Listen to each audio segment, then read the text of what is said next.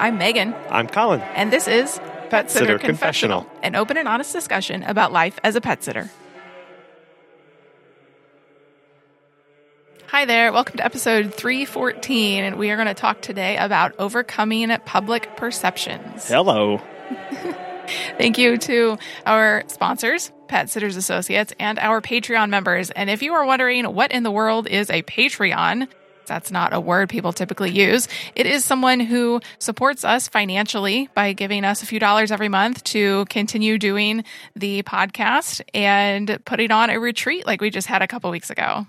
Yeah, we need to talk about the retreat that we just put on. We had eight pet sitters from across the country gather in Independence, Missouri, which is just outside of Kansas City, for a weekend focused on asking questions about our roles as business owners in our personal lives, how well we think we are doing with them. And then my favorite part was actually all of the group work that we got to do of collaborating and helping one another solve and overcome problems and issues, and really sharing resources and experiences as other topics came up yeah, we did some yoga, we ate some good food, had some camaraderie. It was great.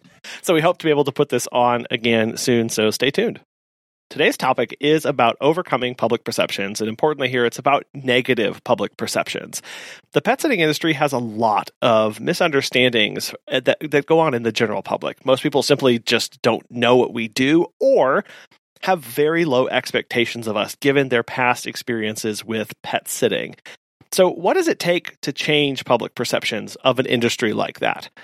So, this past week, I had reason to be in a tow truck, and uh, tow truck cabs usually aren't very nice places to be. So I was really surprised whenever I was sitting in this cab, delighted by how clean it was, how there was chilled water bottles, how there were multiple phone chargers depending on if I had an iPhone or an Android, and there was room for my bags. And what was really shocking is that this wasn't happening in some place that like a big city. This wasn't a members only kind of towing service. This was happening in our middle of nowhere, Missouri local tow company that really just started 5 years ago by a 30 something. But my hour and a half drive with the driver, who actually turned out to be the owner, was an absolutely fascinating deep dive into a company doing everything they possibly can to raise the bar and change public perceptions of an industry that is beleaguered by bad press.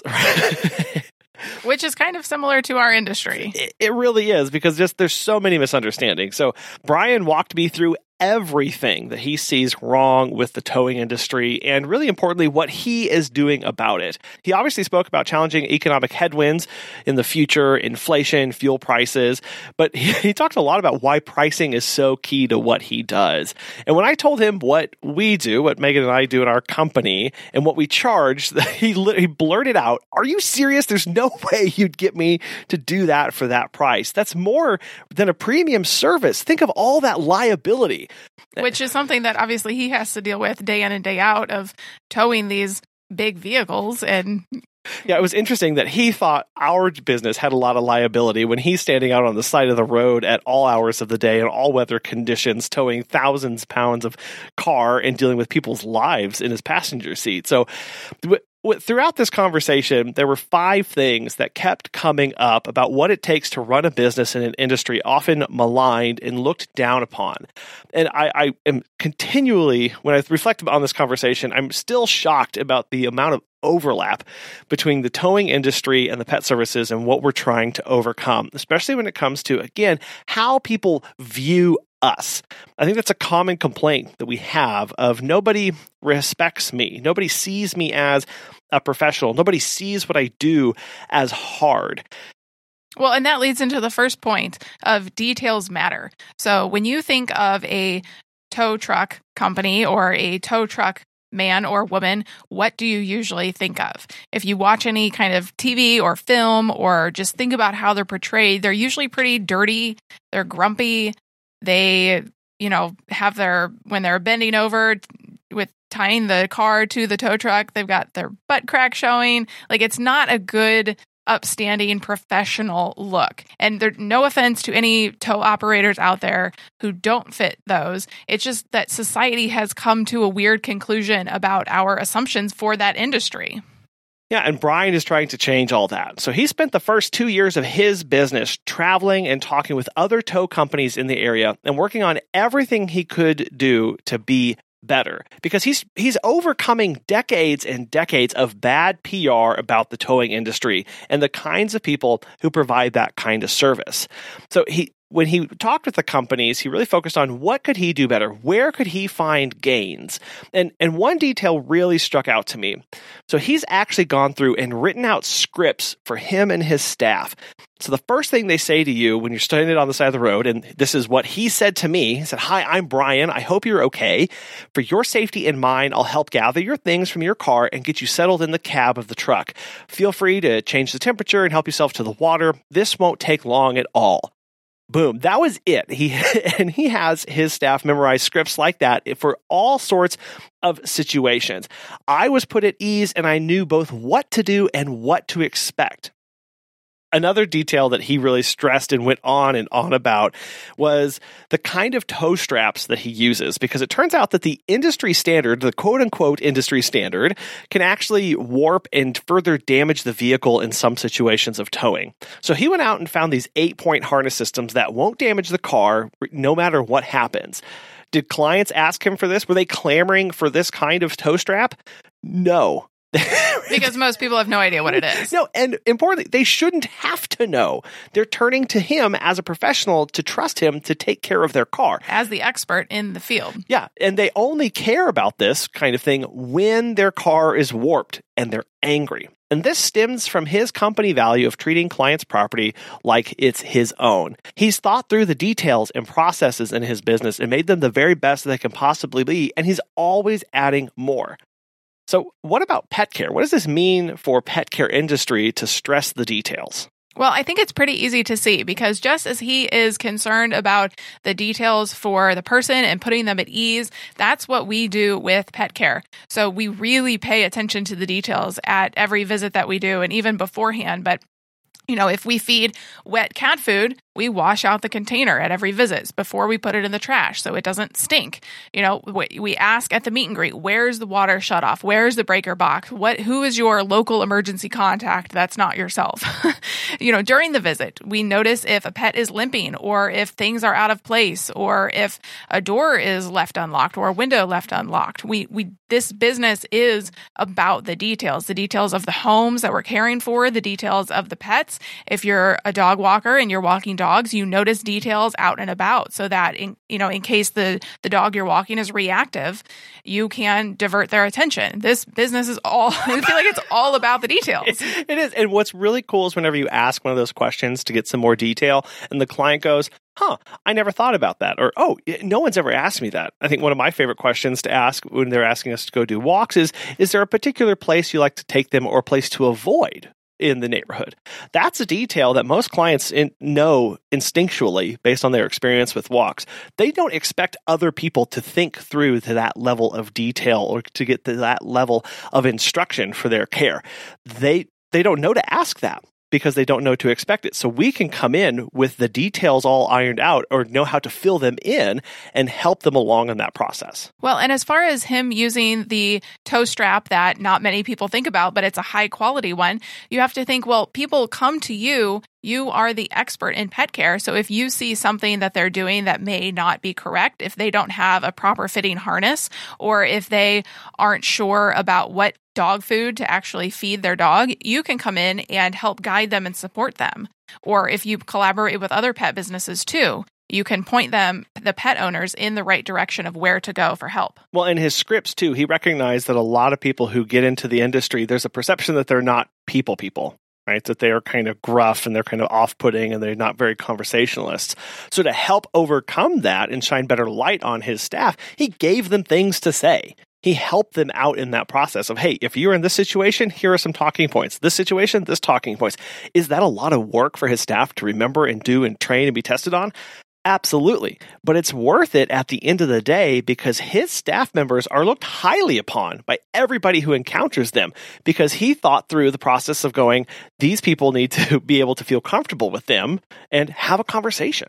The second point that you came away with was make it personal. When you are trying to overhaul the perceptions of an industry, that means that we need to be invested in the work and draw from our experiences to personalize what we do because you are trying to change people's mind from what they have known to something new. And that can be hard to do.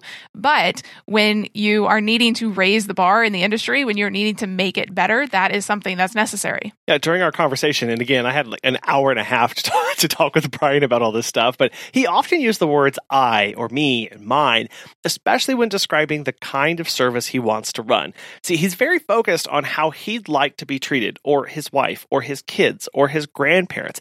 He, he actually said, Look, I've got 20 minutes or maybe three hours in the car with somebody. They need to feel comfortable and at ease with me or my drivers. I would never want to be locked in a car with someone who creeped me out. That, I think we can all agree on that. Yeah. so he said, Okay, if I don't want to be locked in a car with somebody that creeps me out, what would I change? What would I do to to make that better that starts with the scripts that starts with their uniform that starts with the cleanliness of the car it starts with all of these things that we can start putting into practice because it comes from a personal belief of how we'd want to treat others Making it personal also means that Brian brings his personality, his tastes, and his morals into his business. And he does this by being the champion of others. He partners and works only with other businesses that, that he loves and uses personally. He promotes and he lifts them up actively on social media and anytime he has a chance to talk them up with a customer or somebody else. Collaborative and connected businesses thrive and share in the benefits from others as everybody grows. And this is something that we talk about with pet care all the time. Collaborate with other pet sitters, with your vet that you use for your own personal dog. Make it make your own pet sitting business something that you would want to use. Maybe, you know, we talk about this sometimes how we can't actually afford our own services. but still use the personal touches that you would want to use. Don't you know don't nickel and dime people. Think about how would your grandma want to be treated by a pet sitter? Or how would you want your grandma if you were hiring a pet sitter for your grandma what would you want for her to take away from that experience? How would you want that person to treat her or whoever is in your business or in your life that you love and adore treat them well, and then make your business fit that mold. And so you can make it personal by getting to know the clients that you are serving, how you can better meet their needs. If they have important meetings or anniversaries coming up, put those on your calendar. You know, if their pet recently died, put that in your calendar for next year so you can call them and check on them and see how they're doing. You know, reach out on that day. You can send birthday cards to the pets. You, you know, make your clients feel special, make them feel loved. Yes, we are a business, and we've talked about this before of eh, at the end of the day, numbers are the numbers and you need to do what's best for your business and the clients are going to do what's best for them. But we can do things to make it more personal and make them feel special. And have that connection where they we're increasing that know, like, and trust factor. And it's that trust factor that really happens. And we're really increasing as we have more and more touch points that are high quality and very personal. While they won't send you birthday cards, Pet Sitters Associates is here to help. For over 20 years, they've provided thousands of members with quality pet care insurance. Because you work in the pet care industry, you can take your career to the next level with flexible coverage options, client connections, and complete freedom in running your business. Learn why Pet Sitters Associates is the perfect fit for you and get a free quote today at petsitllc.com. You can get a discount when joining by clicking membership Pet Sitter Confessional and using the discount code confessional at checkout to get $10 off today. Check out the benefits of insurance and membership once again at petsitllc.com. My third takeaway from my talk with Brian is that professionalism costs. Breaking expectations allows us to wow and surprise clients. So, do you need a certification to be a tow truck company? No. Did Brian think that was appropriate? No. He pays for all of his staff to undergo not just industry specific training, but also has all of them certified in basic mechanics and first aid. He also noticed that all of the tow trucks in the area were short cab. Now, what I learned here is that's totally fine if you're towing a car with one or two people in it. But what about a family? He decided he never wanted to be unable to take care of a family. So, all of his trucks are extended cabs with additional storage. I also learned that tow trucks cost a lot, like a lot, a lot, like mortgage a lot here. So the cost was important and necessary to him because he was able to meet his company values and mission with those trucks. Remember those special tow straps? They cost a lot. He also regularly details the cab of all of his trucks and pays for professional cleaning or replacement of his staff's uniforms. A core value of his company is providing a high quality of life for his employees with time off and benefits. In his words, no other company is doing these things because they cost money, and those companies aren't charging enough to do them. We can do them because I charge what I need and I know it's better for my clients and staff. We've learned, Megan and I, that our companies can do amazing things, not just for us, but for our clients, for our staff, if we have them, and for our community. The ability to do those, however, starts with charging enough and having enough money to spend on better and better things. So when it comes to pet care, it's all about having the nice things, having quality tools like leashes, a fanny pack, getting quality education and certifications, having a quality, a high quality online presence with good quality photos and graphics and branding. Don't just slap things up there and expect them to work.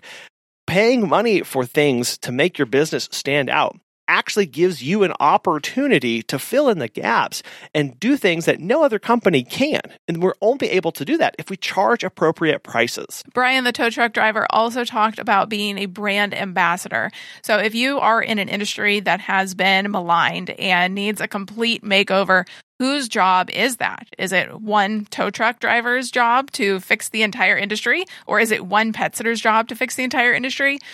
the, the towing industry doesn't really have a good rap with repair shops or insurance agents or as we've talked about really the public in general so working on the details and paying for professional quality aren't enough if no one knows about it you know brian talked about he doesn't do the marketing quote unquote because he knows his business is his business is almost exclusively spread by word of mouth, which is pretty similar to the pet sitting industry. Hey.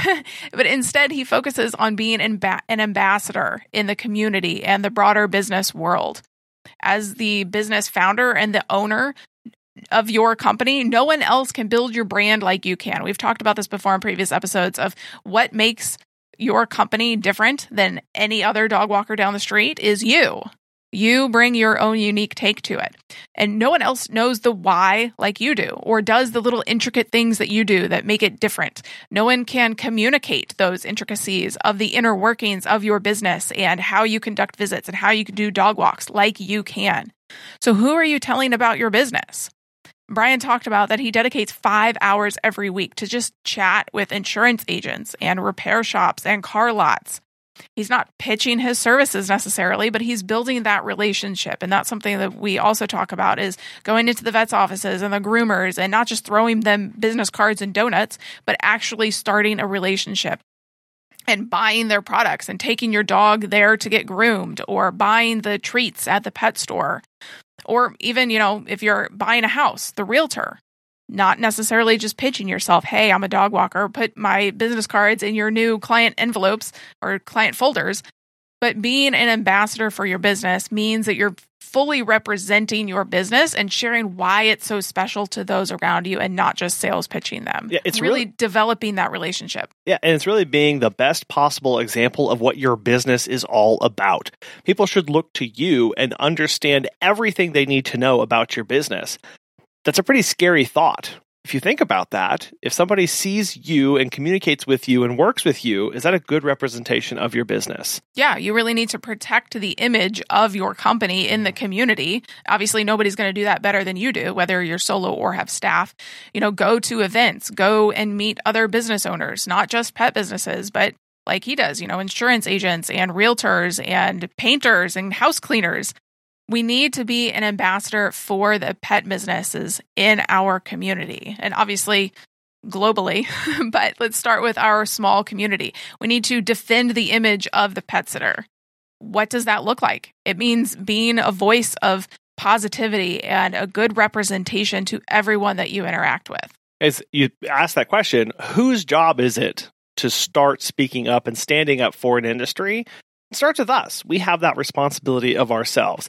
Can we elicit all of the change necessary? No, but we can control what we can control. And that means speaking up when people talk bad or down about what it means to be a pet sitter and sharing what that life is actually like. Or when you go to family reunions and they say, Oh, you're just a pet sitter or you're just a dog walker, you can wear that badge of honor and say, Yes, and I am able to support myself. And if you have a team, you can say, I support my team. And we are a thriving business who loves what we do and provides peace of mind to our clients. And so that ties right into the fifth piece, which is selling peace of mind. And that's what Brian talked about as well. When people bring prior expectations, especially negative ones of the tow truck guy on the side of the road, grumpy, scruffy. You know, we have to move past those experiences by anticipating what the client needs and knowing what they actually want. So we know that we don't want the tow truck driver who's scruffy and kind of looks mean. We want the nice, uniformed tow truck driver who has the chilled water in the cab and it smells nice in there and it's clean and there's room for you to stretch your legs and put your bags down. It's not just amenities, though. In my conversation with Brian, he said, I need them to know I'm coming and I'll be there when I tell them I'll be there. People on the side of the road are afraid or shaken up when I get that call. They need to know everything will be okay.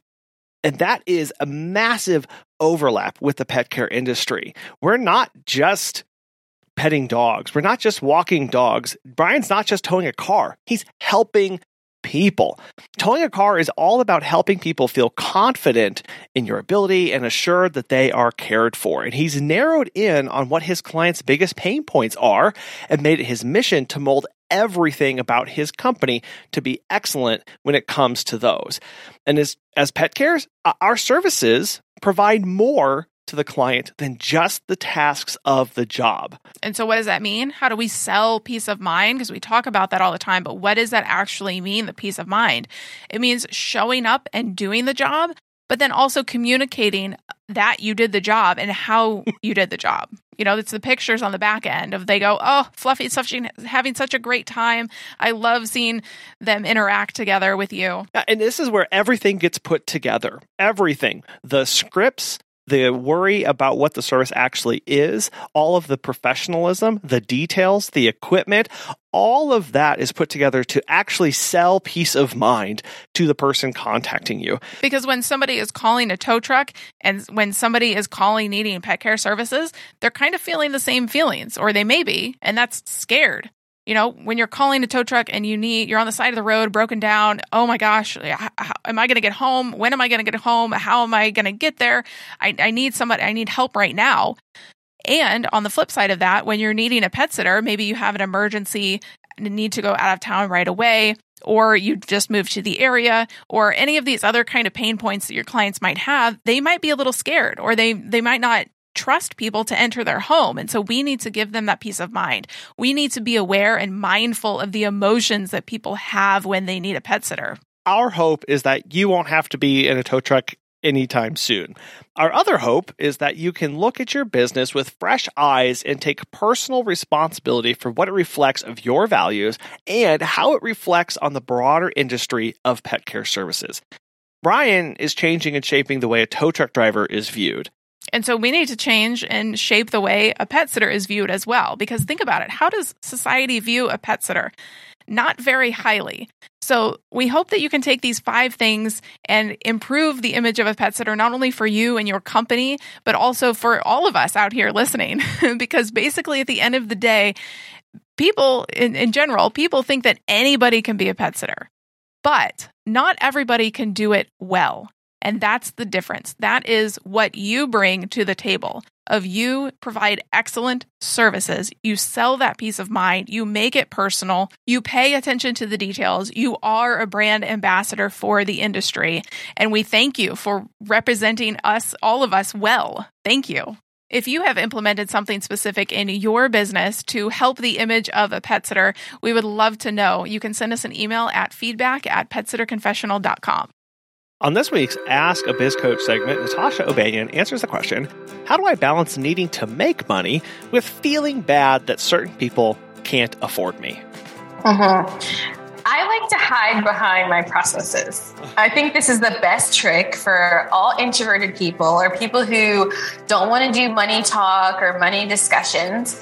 Literally write out your full process on every what all your services cost, all the variations of your service, so feeding, extra dogs, holiday rates, um, you know, shared homes, all your extra fees, write it all out so when a client asks you how much this costs, you can then just forward them the link to all your pricing.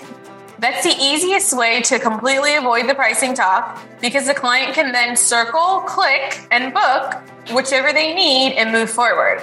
They then no longer have to say, oh, well, Natasha's too expensive.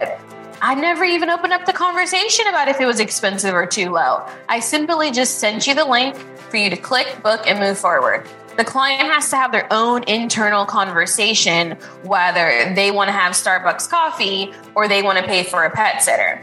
Where they want to fly to Jamaica or they want to do a local beach trip because they need to pay for a pet sitter. You never have to worry about budgeting your client's daily income because they've already done that for themselves. If they want to take the trip, they're going to pay you. If they want to hire you in the midday, they're going to pay you. They're going to rob Peter to pay Paul some way or somehow. We just have to make sure it's not us that gets robbed, it's somewhere else, like the coffee.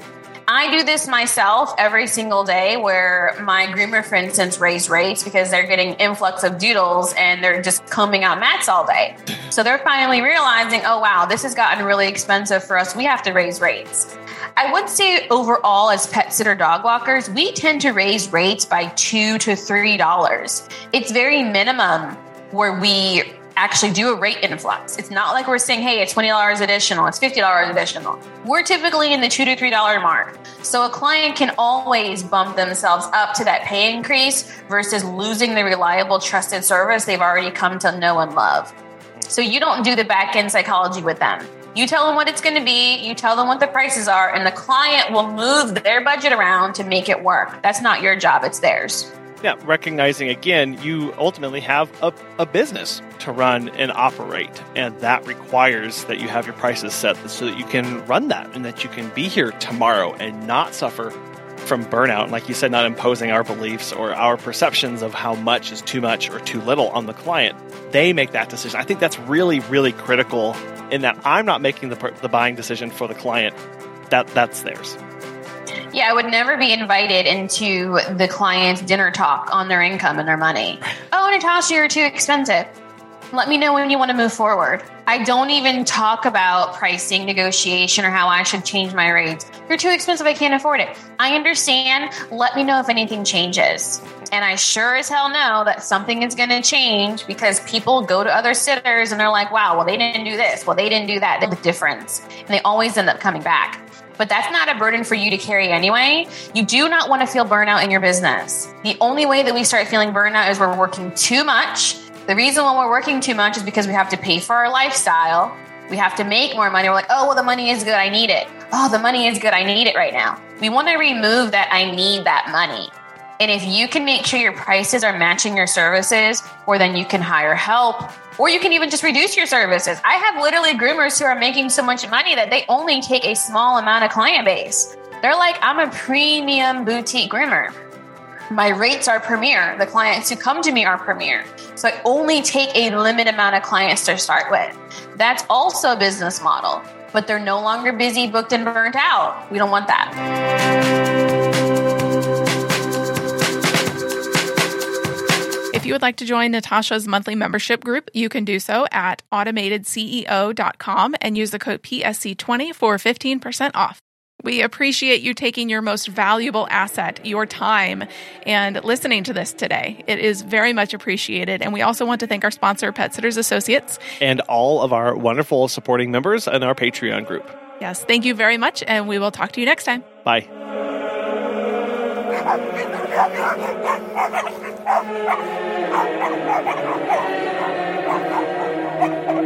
you.